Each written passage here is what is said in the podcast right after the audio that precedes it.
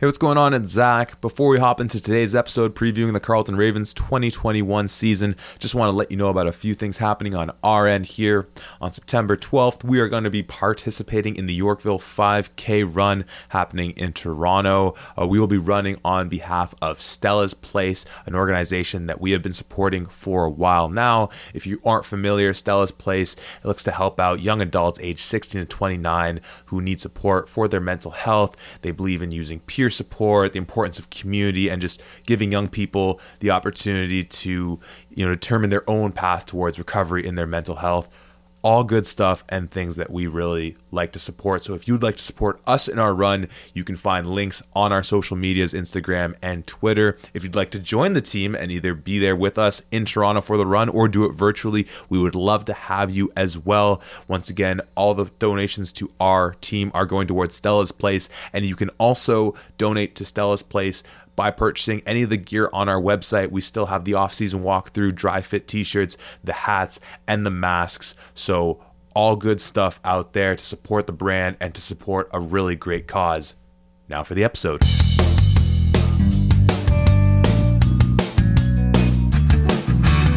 I am Coach Cardi with the Carleton Ravens defensive line coach, and you are listening to At The fifty-five. Hello and welcome to At The fifty-five, your home for O U A football. Today we're doing a little preview on the twenty twenty-one Carleton Ravens, and joining me to break down all things Raven football, we have former defensive lineman and the current defensive line coach and video coordinator of said Ravens, my former teammate and competitor, Stephen Carty. Steph, how you doing, man? I'm good, Zach. Thanks for having me. I'm excited to be here, uh, share some information with you guys, and uh you know, talk O U A football as much as we can. Yes, sir.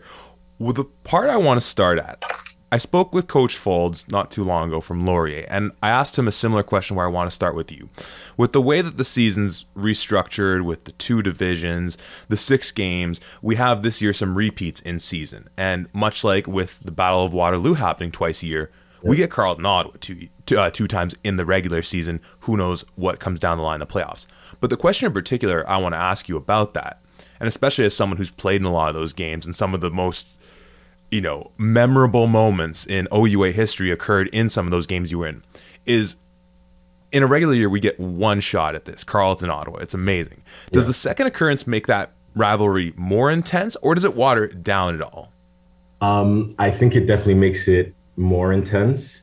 Um, we just, as much as we, quote unquote, respect them and they respect us, we I'd like to say we don't. We both don't like each other, so it makes it the loser of the first game, uh, hopefully them, is going to be motivated, um, more motivated than the first time. So it adds a lot to it. In twenty sixteen, we played them a second time in the playoffs, a home game for Carleton, and I would say both sides were a lot more intense than we were in the regular season. It just it meant even more, even though the whole aura around the game was kind of scaled down without the twenty thousand fans or whatever. It was kind of just a Thanksgiving weekend at Carleton. We had about twenty-five hundred, maybe three thousand fans, and it was just, we got to play football. It doesn't matter about all this, this school, that school, whatever. We just got to beat those guys and get it done. And it was quite an intense game, so I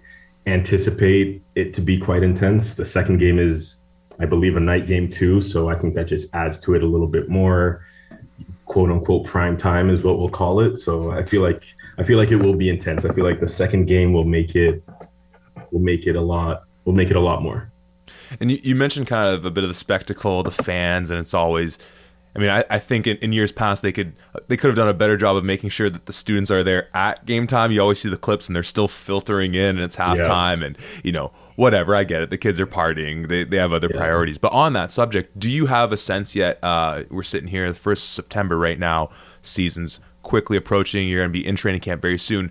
As far as uh, especially for Panda, but then for any of your games, what type of access students are going to have to the game and the community? Do we do we have an idea of that yet? I don't, I'm not one hundred percent sure. I would figure that we would be allowed um, some some number, just with um, the Red Blacks having played last Saturday and having fans. And I believe the first the first Panda game is for sure at T D, so I figure that it makes it makes sense that there should be so, some sort of numbers. They'll probably have the show you're fully vaccinated, because I think it will be after the the twenty-second, and they have that new rule going in as of today. So in three weeks, you have to show your vaccination at concerts, gyms, and things like that. So I figure they'll probably make it a part of it, and they're trying to, you know, get as much revenue as possible. So they're going to find a way to stuff as many people in there as possible. So as far as I know, I'm not sure, but I figure there's some sort of plan in place. And as we get closer and things, I guess, clear up,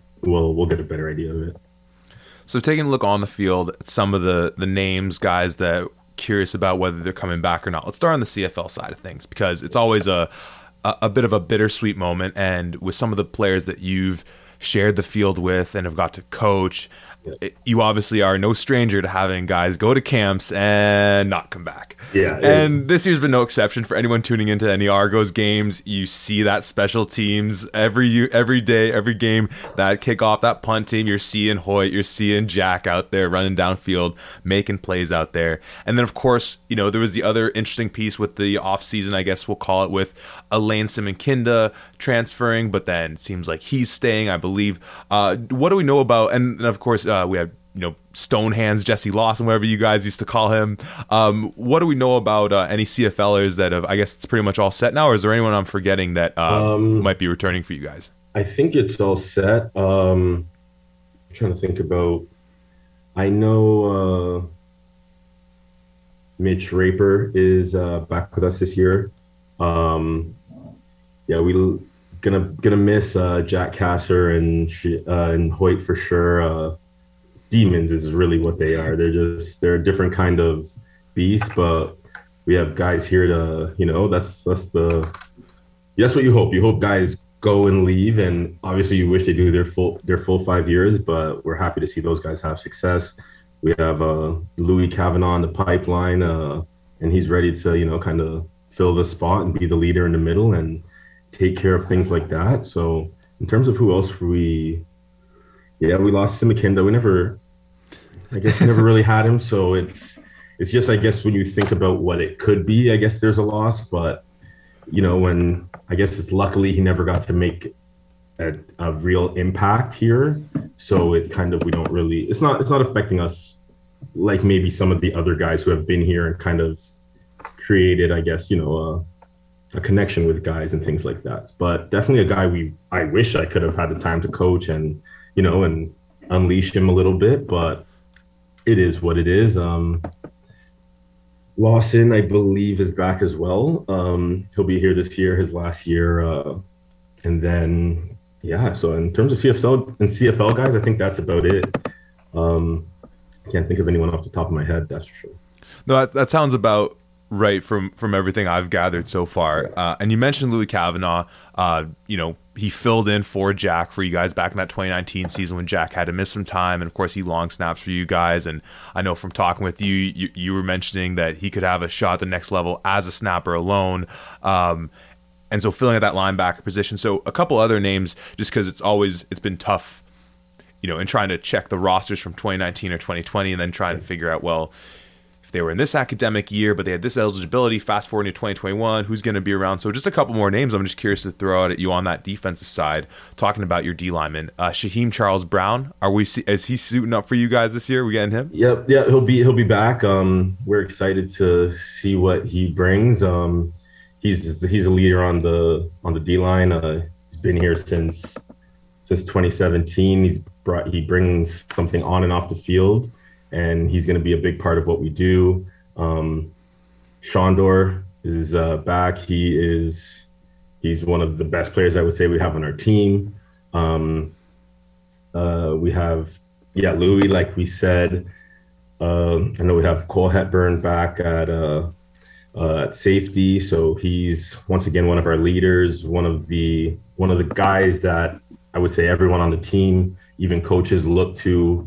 And, you know, he's a, he's a big part of our inspiration. Danny McWerder coming back at corner, um, ended the last season on fire. So he's some would start. Call him Danny McPicks. Exactly. Danny McPicks. Um, he's going to be on, he's going to be on fire uh, when the season gets rolling around. And then, yeah, we're going to find out who else is going to, you know, we have a lot of guys there. We have a lot of compete guys competing at a lot of spots, so it should be exciting. And yeah, we got some good. We got some guys returning on defense. It's gonna be. It's gonna be. It's gonna be special.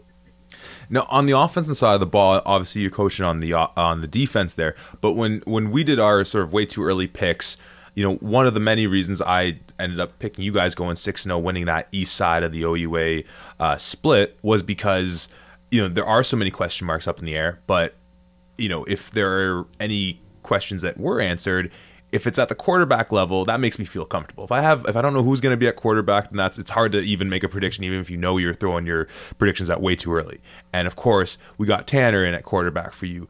And I know we've had a few messages, you being like, people sleep on him, people don't really know what this guy can do. He's just getting better and better. Yep. Uh, what can you say about a guy like Tanner? Because obviously, you know, when he came in for Aruda, that was a bit of a, Uh, uh, uh, at least from an outsider's perspective, we didn't really know what happened. All of a sudden, Aruda was out. He's back in. You know, Nathan Carter at running back's been such a the engine of that offense. But it really seems like that you got a guy in there right now who's just grown and grown. What can you say about Tanner?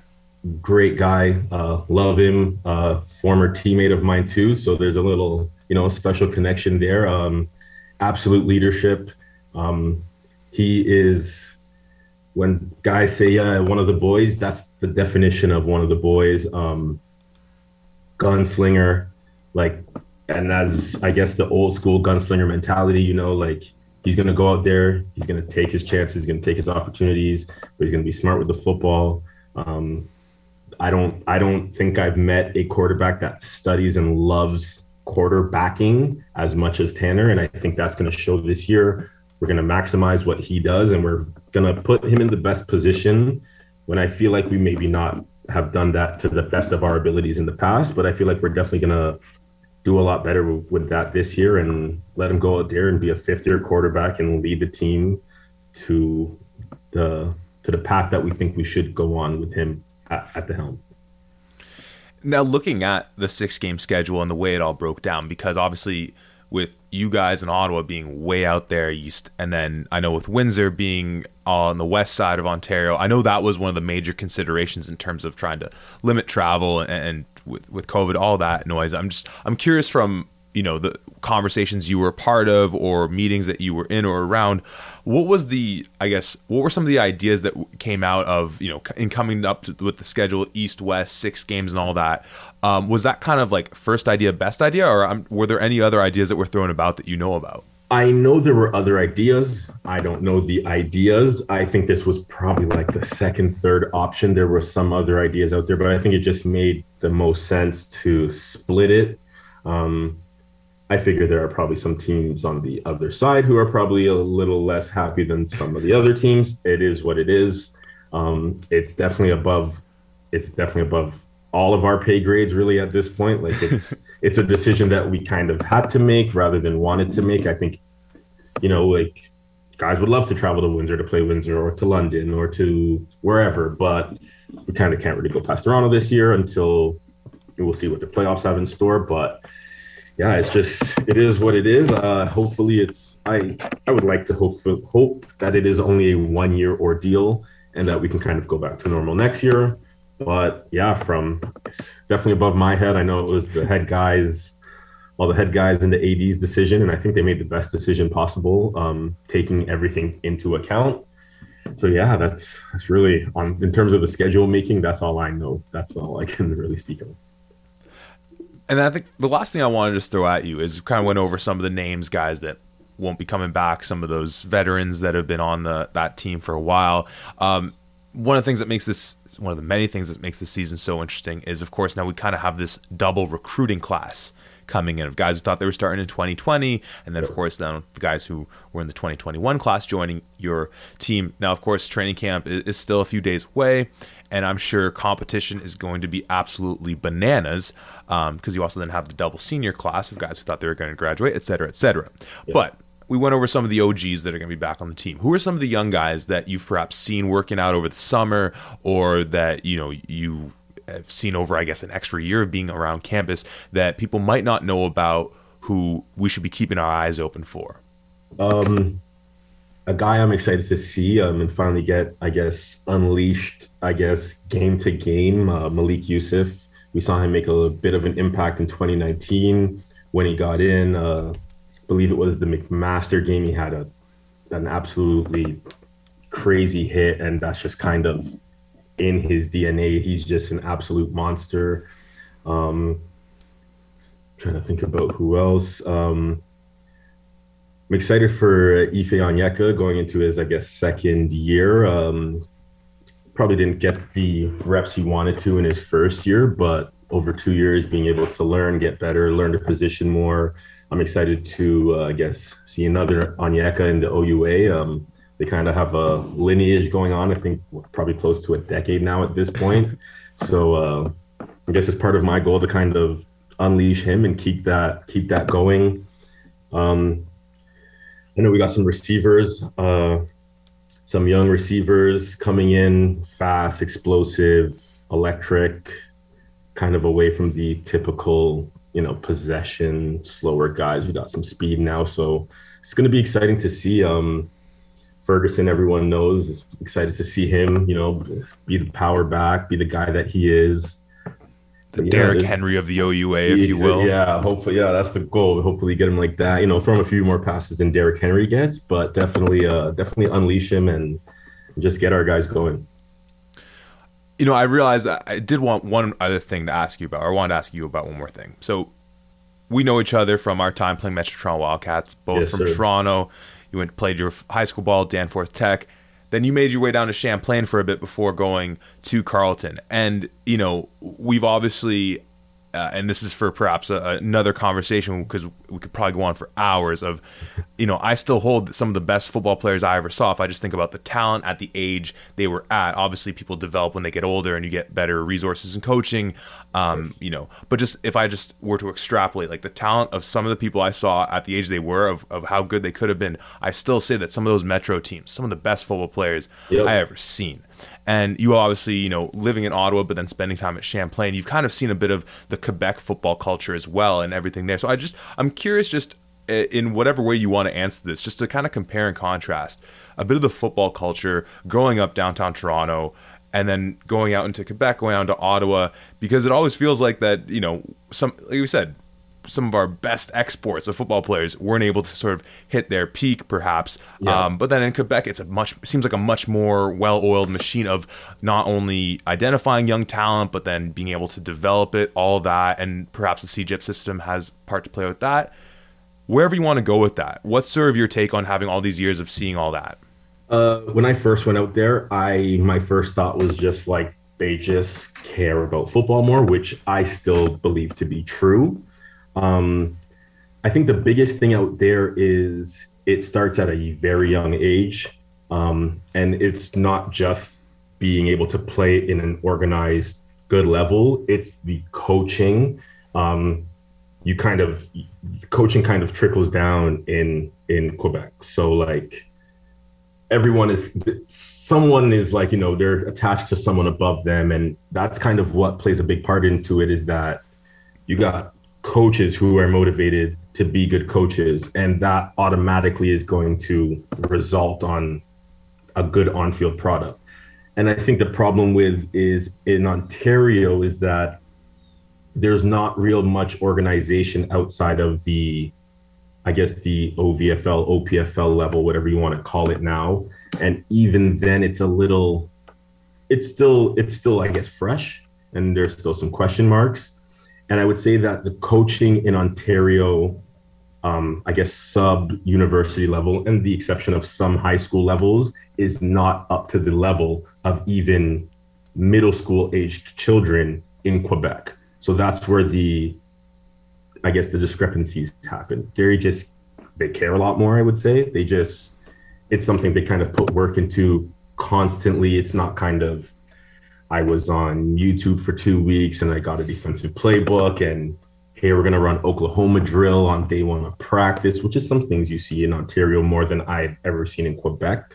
Um, yeah, I would just say it's, there's a lot of things we should take from them in terms of the way they handle their sports, and they, I guess, the detail that they go into it and the, the levels that you can kind of compete at and face good competition at all levels. Like you can be in I guess in Quebec, grade nine, whatever you want to say it is, whatever age gap you're supposed to be in there, you're playing in a competitive league, competitive players across your age gap throughout. And I would say in Ontario, you kind of have your few high schools, I guess in the, at least the Toronto area, you have your few high schools that are good. And then you just kind of have some schools that don't do anything and don't have anything, and their resources are limited, which I get, it happens, it is what it is.